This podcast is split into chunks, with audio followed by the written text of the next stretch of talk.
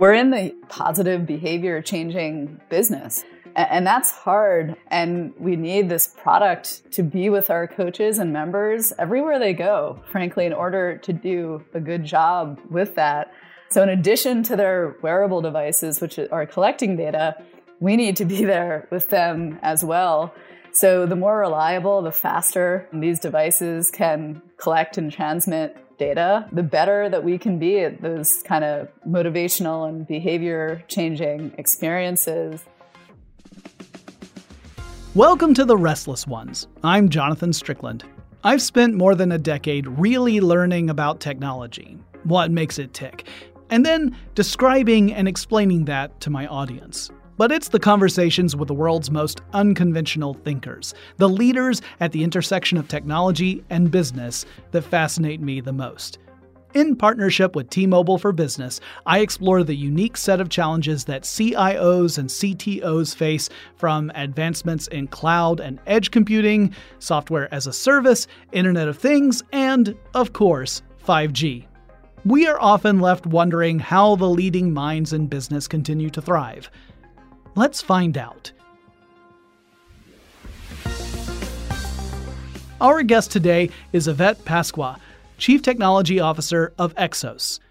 Exos calls itself the Human Performance Company, and it focuses on delivering products for athletes, coaches, and other customers to maximize their results when they seek to improve their health, fitness, and athletic performance. The company uses data to refine approaches, correct mistakes, and give customers the boost they need to achieve their goals, even if those goals involve reaching Olympic level expertise. Yvette joined as Exos's Chief Technology Officer in 2020. You might think joining a company focused on fitness and performance during a pandemic would be challenging. You'd be right. But Yvette is not the type to shy away from a challenge. She meets them eagerly. We sat down to talk about her background and perspective on tech. Yvette, thank you so much for joining us on The Restless Ones. It's truly a pleasure to have you as a guest on the show. Thank you so much, Jonathan. I'm excited to chat with you. Well, one thing I love to do at the very top is just get a little more background on the people I'm speaking with, kind of understand where they're coming from, their perspectives on things. And I love to start off by just asking how did you first get interested in technology and then in software in particular?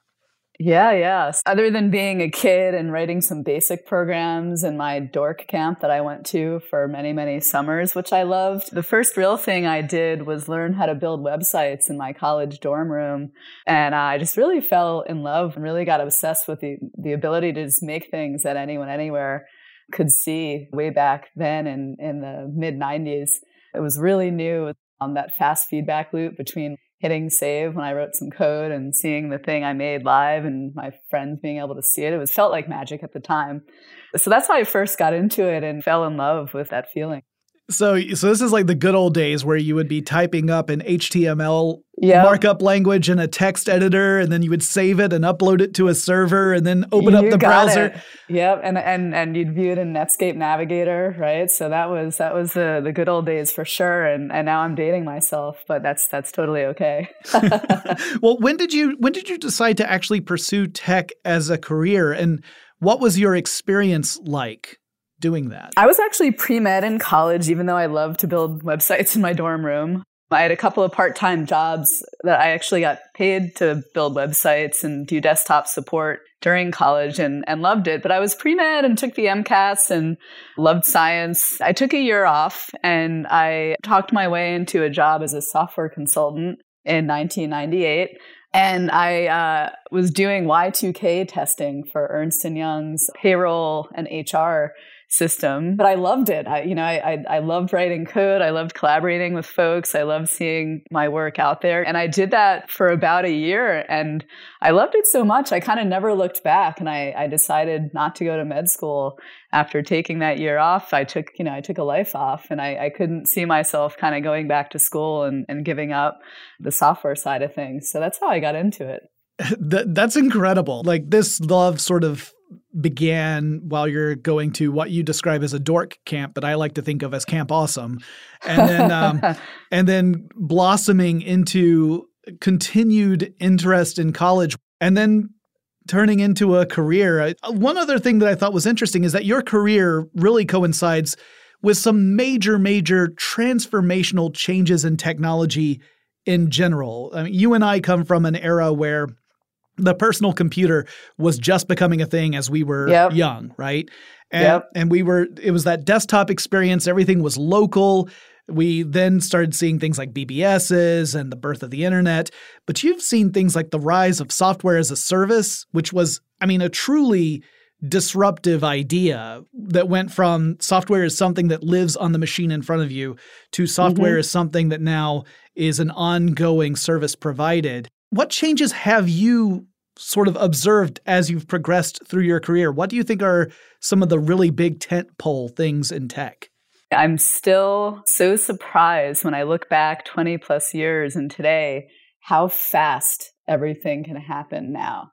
Whether you're talking about fast learning, fast iteration, fast releasing to production, right? Fast downloading data to your phone, fast installing an app on your phone over, you know, over your phone's internet.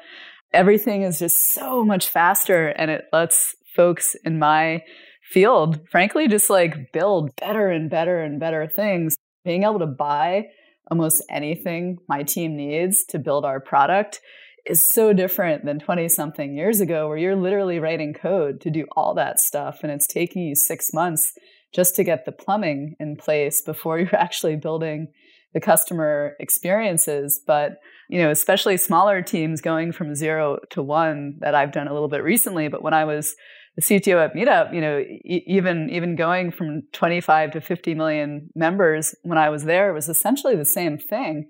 Being able to buy most of that plumbing, buying features too that you want to ship to your customers has been, you know, just so amazing. Almost everything is commoditized now. Even building features that are standard like login or chat or, or really any features you want to cobble together to create a great customer experience.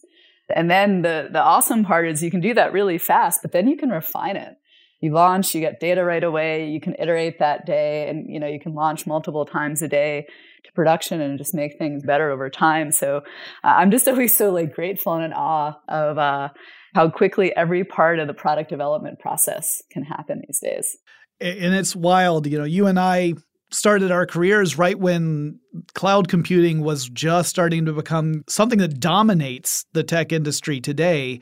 Mm-hmm. And this idea of these bits and pieces that you can take and use as parts of your foundation it really speaks to sort of the hacker ethos as well this idea of mm-hmm. seeing how things work and then tweaking them so that they work in a different way, a way perhaps that wasn't necessarily intended at first, but then can create something entirely new. Yeah, just just you know, being able to take any of the technologies out there and like you're saying, like tweak that customer experience in a way that's different or just awesome or that customers love or, or drive value like that's what gets me most excited these days just figuring out like how can we make customers feel great and feel like what they're doing is helping their lives, like really driving real human and real life value for them using technology and all those things you can cobble together and, and tweak for sure.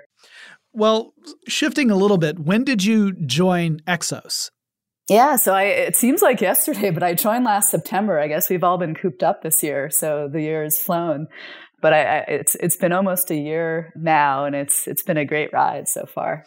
And I imagine that that must have been interesting to. I mean, obviously, 2020 was such a tumultuous year. What was it like coming into an organization during a year like that? Was that organization already in sort of a, a transformational period?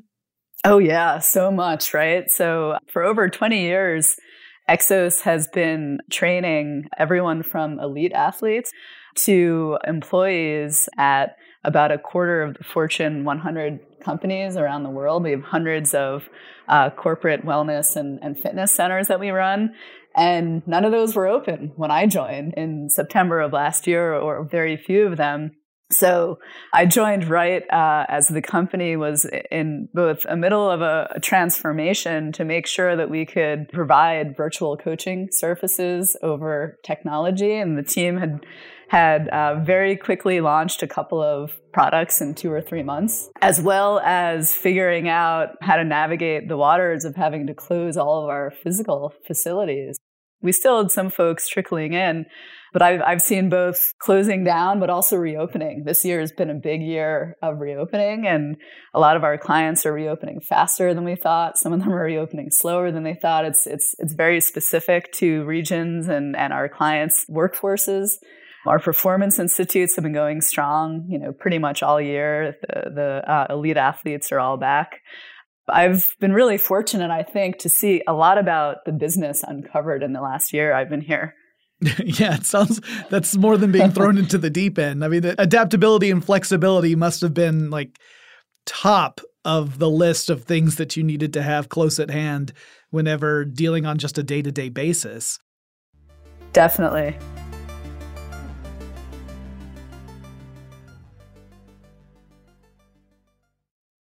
At T Mobile for Business, unconventional thinking means we see things differently so you can focus on what matters most. Where some see another small town, we see businesses in need of connectivity. So we built the largest 5G network to cover cities, towns, and the most interstate miles in between. Where some see a caller in a queue, we see an opportunity for our experts to provide solutions without transfers.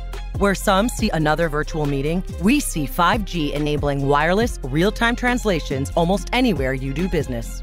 Our unique approach has made us the leader in 5G, number one in customer satisfaction, and a partner who includes first class benefits like 5G in every plan. So you get it all without trade offs.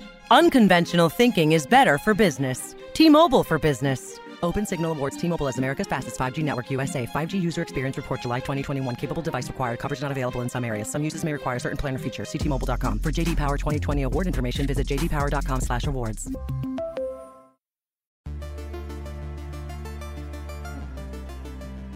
I hit it off with Yvette right away and wanted to learn more about her views about the role of leadership and what one should focus on in order to be a successful and effective leader. And I'm really curious about how your past experiences have shaped your leadership philosophy. Can you sort of sum up how you you view the role of leadership and your approach to it? Sure. To be honest, I always start by thinking about how much I've learned. I've learned from so many people I've worked with. I've learned from so many mistakes, some really big failures that I've made. One of the the values at Exos that's been core for the last 20 years, we we call continuous improvement. In the tech industry, it's often called growth mindset. You know, Jeff Bezos famously talks about failing fast and to me, that's really just been a foundation of what motivates me and, and gets me excited and, and the cultures that I want to build.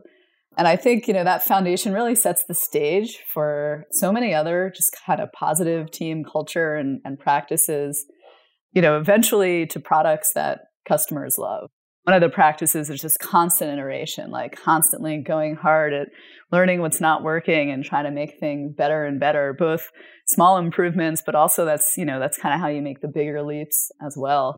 So that really grounds me from a leadership philosophy perspective. Well, and I think you just touched on something that I was going to ask about next, but what do you think is the biggest challenge for someone in your role? Yeah, I mean, um, similar to how I think like real estate folks say location, location, location, right? I, I still come down fundamentally to communication, communication, communication, especially communication across to other teams, other functions. Really thinking of my exec team as my first team and the communication and the understanding and, and the trust that needs to be built there. When you have that, the, the teams below you can communicate well and function well. It's the only other thing I'd mention about uh, about skills is just I'm a huge operator. I, I think it's really important to be able to run an efficient operation and being able to focus on both the like vision, strategy, communication, but also to be able to execute and operate on that, especially in the tech world. You need both of those things. If you don't do both, you might talk a great game and not execute. And, and if you can only execute and not inspire people and set vision and strategy, your long term growth is really going to be hindered. So I'm constantly just trying to get better in both those areas. Well, it's nice to hear someone talk about long term growth too because yeah. frequently it's that next quarter or next financial year that you're hearing about. Maybe you'll hear about someone do a two year or three year plan. And obviously in tech, that can be challenging in any way because thing, the landscape changes so quickly. But having this sort of strategic vision from a business perspective is so so valuable and so nice to hear because I'm sure a lot of our listeners have had an experience of working with an organization where there was this pervading sense that no one really knows what's coming down the line and it just creates this sense of trepidation and anxiety and it's really hard to motivate people in, in that respect i imagine that a big challenge of being a CTO is developing different communication styles so that you can communicate effectively with different audiences. Definitely. I have to kind of switch on the different sales modes, right? And and not sales in a bad way, but really just storytelling and, and kind of authentically selling your vision and, and what you know and what you've talked about with, with other folks and providing the information, the the context. It's it's definitely different depending on the, the group you're communicating with for sure. Well, obviously communication top of the top of mind for your skill set but how do you identify potential leaders in organizations when you're looking to bring in that next generation of, of leaders what what qualities do you find being uh, particularly important so I kind of lean on a couple of things. One is I'm a huge fan of leaders having a diversity of experiences. And what I mean by that, and, and this is a little bit controversial, but I really love when leaders have worked in consulting or client services in some way, have worked at a variety of different companies or worked with a variety of different companies because I think you learn so many different ways to do things and you build up a toolkit of, you know, there's not one dogmatic right way, right? And folks who work, you know, 10 years at FAANGs, they build up, up a, whole, a totally different toolkit of being able to do things in an amazingly great way at scale. And it suits those companies just so, so well. And they're so successful because of it. They become such well oiled machines. And then, you know, the second thing I lean on is actually bu- building a leadership team with the right team composition.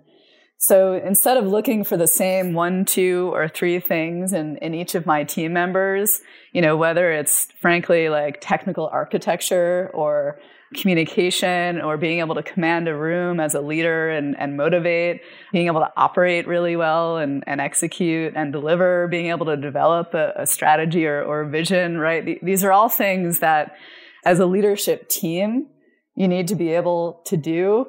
But I'm a big believer in, in trying to find the right composition where there's, you know, a team of three, five, whatever your leadership team is, eight people where um, you have people who can do one or two of those things really, really well, and and the rest of the folks complement. I love that Ocean's Eleven approach. Right, you, yeah. you're you're filling out like like you're looking at where might there be a gap in the competencies that I really need to be effective, and who here exemplifies a real strength in that competency, and where can I maybe fit that person in or create a role. I think that's a really frank and wise approach, something you don't frequently hear. You know, you see people grow that way too, where they're mm-hmm. they're paired with folks who do have competencies that maybe the the person doesn't have. Well, and I also loved your discussion about the diversity of perspectives. I think that's incredibly important. I mean, having an understanding of how different departments might view something is mm-hmm. invaluable mm-hmm. because uh, again, I have been in organizations where everything is so siloed that no one really understands why anyone else is doing the things they're doing. I couldn't agree more. You know, one of the biggest keys to launching products that people love, frankly, is working cross functionally. Like, engineers can't deliver that, designers can't deliver that, product people can't deliver that, marketing people can't deliver that, sales folks can't deliver. You can't deliver those things in a silo. But really working as one team and making that team your first team and not your marketing team or not your engineering team is just something that I've seen be a, a huge unlock in the past. And it's hard to do that. Like you said, most companies easily fall into the anti pattern of not doing that and working in those functional silos because that's how folks are organized.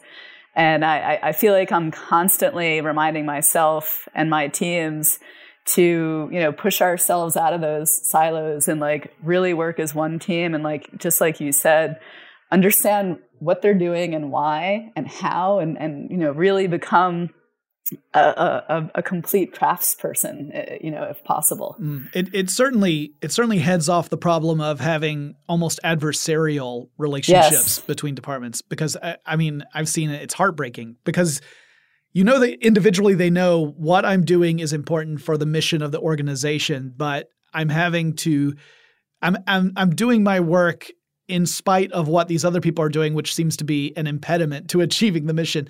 And and, and the other group's thinking the same thing at the same time. And uh, and yeah, avoiding that I think is absolutely important. Yeah, and and it's so hard to do consistently, right? Like I just got feedback from our head of people, you know, a couple of months ago that I was doing that, and other people were noticing, and and you know, I, I thought to myself, oh boy, I, I totally am doing that. And I haven't been, you know, understanding and talking with the CMO enough and really building that trust and really showing that cross functional alignment. And I got to practice what I preach. I really focused a lot of my like mental energy on making sure I got better in that area in that particular time, right? In this, like you said, this really fast moving year, I'm at a new company and I got some great feedback and it's a constant work. You can't just think you're you're going to coast in that area ever. It's not like you wake up one morning like, well, solve that problem. Let's yeah, move on. totally. yeah, solve that problem that every company faces every day. well, in that respect, I do have another question. Uh, in which, in how is Exos unique among the companies that you've worked for in the past, and in what ways would you say is it similar to other companies you've worked with? Yeah, so I think one way it's unique is that our, our software product is really based on our members achieving their goals, becoming healthier, becoming more fit, you know, improving their wellness, getting motivated, having a positive outlook, and, and this kind of real human connection between our world class coaches and practitioners and our members. And when I was looking for a new job last year, you know, I, I, kind of became hooked on this whole idea of building software that that really helped people in real life and helped their real lives, as opposed to just getting them to click a like button and scroll a feed over and over again. And there aren't that many companies out there that tech is enabling like real positive change. I, I kind of became hooked on tech is not the end goal in products when I worked at Meetup.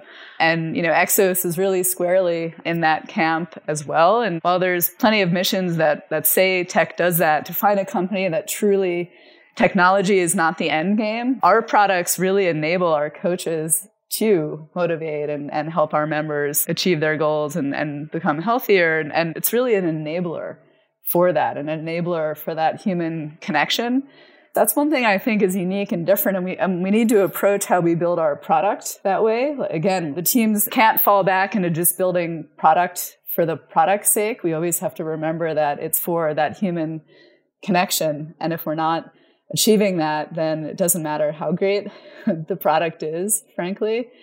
And uh, I think, you know, the, it's similar in the extent that we're going from zero to one with some new virtual coaching products that we've been building this past year.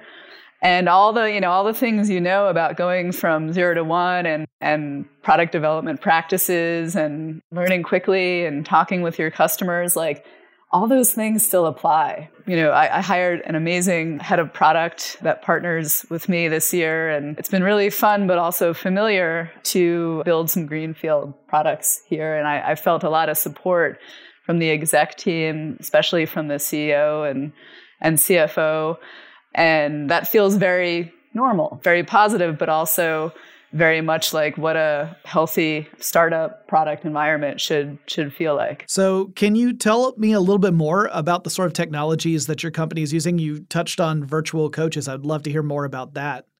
So, Like I said, we really view technology as the means to enable mm-hmm. our world class coaches and science backed coaching methodology that we've developed for the past 20 plus years.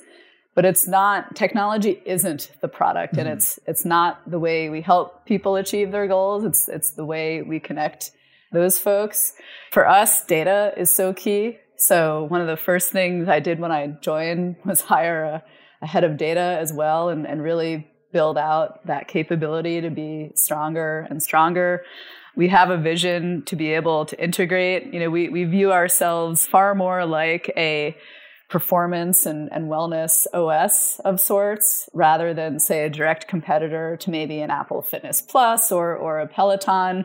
We're not in the hardware making business we're never going to create the breadth and success of content like an Apple or a Peloton who have way more resources to, to pay and produce content. But our coaches can help you find all of those things, and our software through personalization and, and data algorithms can help you come up with the best game plan and practices for you that may utilize some of the things that you're doing, like maybe Peloton or, or Apple or whatever with other services and products that, that we know about. And so, so we, we see ourselves really integrating with best in class services and, and hardware.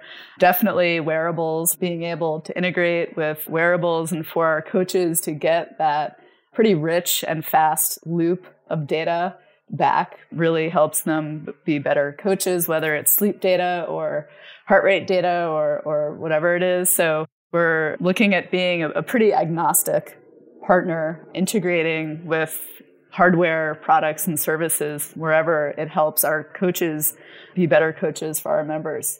And this is fascinating to me because one of the other technological changes I would say that has happened over the last, you know, decade really is the rise of the quantifiable where yeah. we now have all these pieces of technology that can quantify different aspects of our lives, whether it's our heart rate or oxidation rate or uh, the, the quality of sleep we're getting.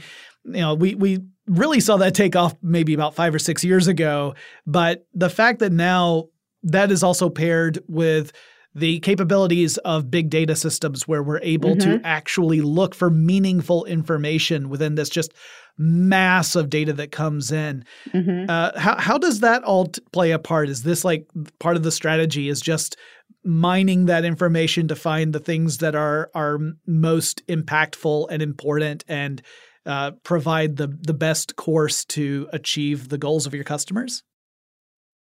Uh, you know, Definitely. Um, we want our customers to be all in, right? Mm-hmm. We, we want them to actively want to share this data with us. We want them to see the value of it and see the value that they're getting from a, a coaching perspective from it. Since we're in the in the business of humans and, and improving health outcomes and human performance, we follow the gold standard of data privacy, data security. We're not selling people's data, right? That's not our business model. So, so we take that really seriously. But yes, we want to integrate with the data that, that is available and that they're generating so that we can help our coaches scale and take away the mundane work in, in the coaching world, but also uh, recommend to them things that our algorithms are seeing in the data someday. So you can imagine personalizing game plans and, and coaching plans for our members. But I, I think there is likely more value in using data to scale to a, a larger number of, of clients, but also to be able to understand insights faster and more frequently about how to better coach these folks. Well, and you mentioned earlier about how a big transformation in tech is just the the speed at which we're able to do things and the speed at which we're able to access things. And one of the big components that I see now that's unfolding, it's it's unrolling throughout the United States, is the rollout of 5G and how that's enabling incredible fast data throughput with very low latency. Uh, with this this sort of ecosystem where you have Internet of Things devices that are collecting data. You've got uh, the backend systems that are able to analyze data and make that something that is actionable, whether it's with coaches or with members. How does 5G play a role in your strategy moving forward? Yeah, it's it's great to think about it. You know, we're in the human positive behavior changing business. And that's hard and relies on just like the right amount of motivation, sometimes from a human coach, sometimes from a software robot that can mimic uh, a coach as best as possible. But the right motivation, the right nudge at the right time. And we need, we need this product to be with our coaches and members everywhere they go, frankly, in order to do a good job with that. And in order for them to really feel like it's helping and, and driving that value for them. So, in addition to their wearable devices, which are collecting data, we need to be there with them as well. So, the more reliable, the faster these devices can collect and transmit data and, and be there for our customers, the better that we can be at those kind of motivational and behavior changing experiences that we can deliver to them. So frankly, like the better those pipes can be for us, the more successful we're going to be in, in someone's life. And I imagine there are going to be some incredible opportunities moving forward. I mean, when you're talking about working with professional level athletes or Olympic athletes, you're talking about mm-hmm. a level of performance that goes well beyond the the company softball league here at iHeart. Um, so, which I'm sure you back cleanup at and and are really racking in the the doubles. As right? as a lefty, as a lefty, I, oh. everyone just comes in. They they just they're like, all right, let's all just stroll in about eight steps because Jonathan's not going to knock it out of the park. um, but but you know, like when you're talking about that level and you start to see the potential to partner with companies that are creating more precise mm-hmm. sensors mm-hmm. for very very specific types of athletic activity and the ability to collect that information in real time and analyze it in real time and act on it in real time so that like if you're an olympic athlete who discovers that that they can get an edge by just doing something just a little bit different and they find out right at that moment i can't imagine how valuable that information has to be to those people it, it it absolutely is, and you know I've learned a lot talking with our coaches, and and we have neuroscientists, nutritionists, other practitioners on on staff, in addition to coaches and trainers and physical therapists and that sort of thing. And we have a four pillar methodology: mindset, nutrition, movement, and recovery. And and sleep is in, in, in recovery. And and I've learned a lot from them about how, especially in the mindset and recovery pillars. Like, you know, athletes, their whole lives have been going hard at kind of the movement, the fitness, the nutrition. There's a lot out there. But uh, our more integrated approach, especially with mindset and recovery, really helps them with that last 20%, so to speak. That's hard for them to get in the context of their movement and their nutrition also. So being able to give those athletes that 20% edge with a more integrated approach is just so so helpful for them. We, have just seen it in the results and the outcomes, and why why those elite athletes keep coming back to us year over year. I couldn't let Yvette go without asking her one more thing.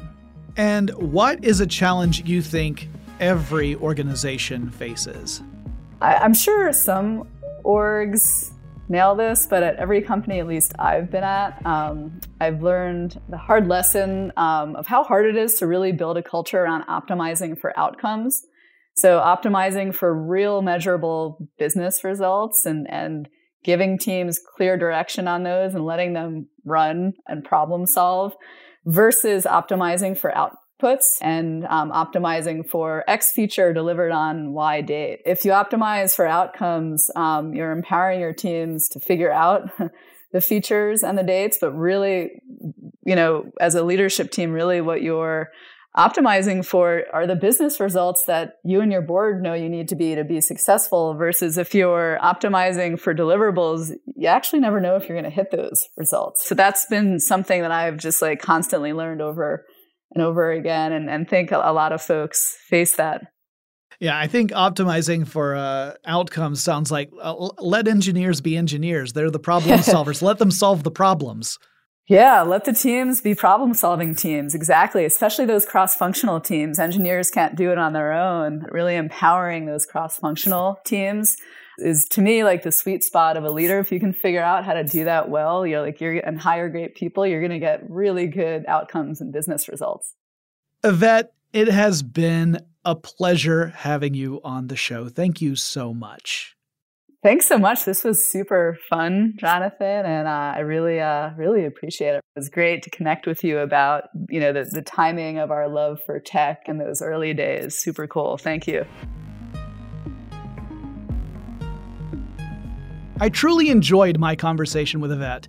Apart from bonding over the sometimes tedious experience of building out a website in HTML, I loved her views about acknowledging failure and learning from it, and not being afraid to make mistakes as long as you are responsible in how you handle them.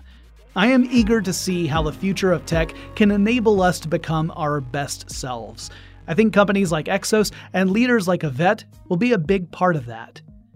Thank you for listening to The Restless Ones be sure to tune in to future episodes where I'll have more conversations with leaders in tech who are shaping the future of how technology and business intertwine. I'm Jonathan Strickland. At T Mobile for Business, unconventional thinking means we see things differently so you can focus on what matters most. That's why we've become the leader in 5G, number one in customer satisfaction, and a partner who includes 5G in every plan, so you get it all. Unconventional thinking is better for business. Open Signal awards T-Mobile as America's fastest 5G network USA. 5G user experience report July 2021. Capable device required. Coverage not available in some areas. Some uses may require certain plan or features. Ctmobile.com. For JD Power 2020 award information, visit jdpower.com/awards.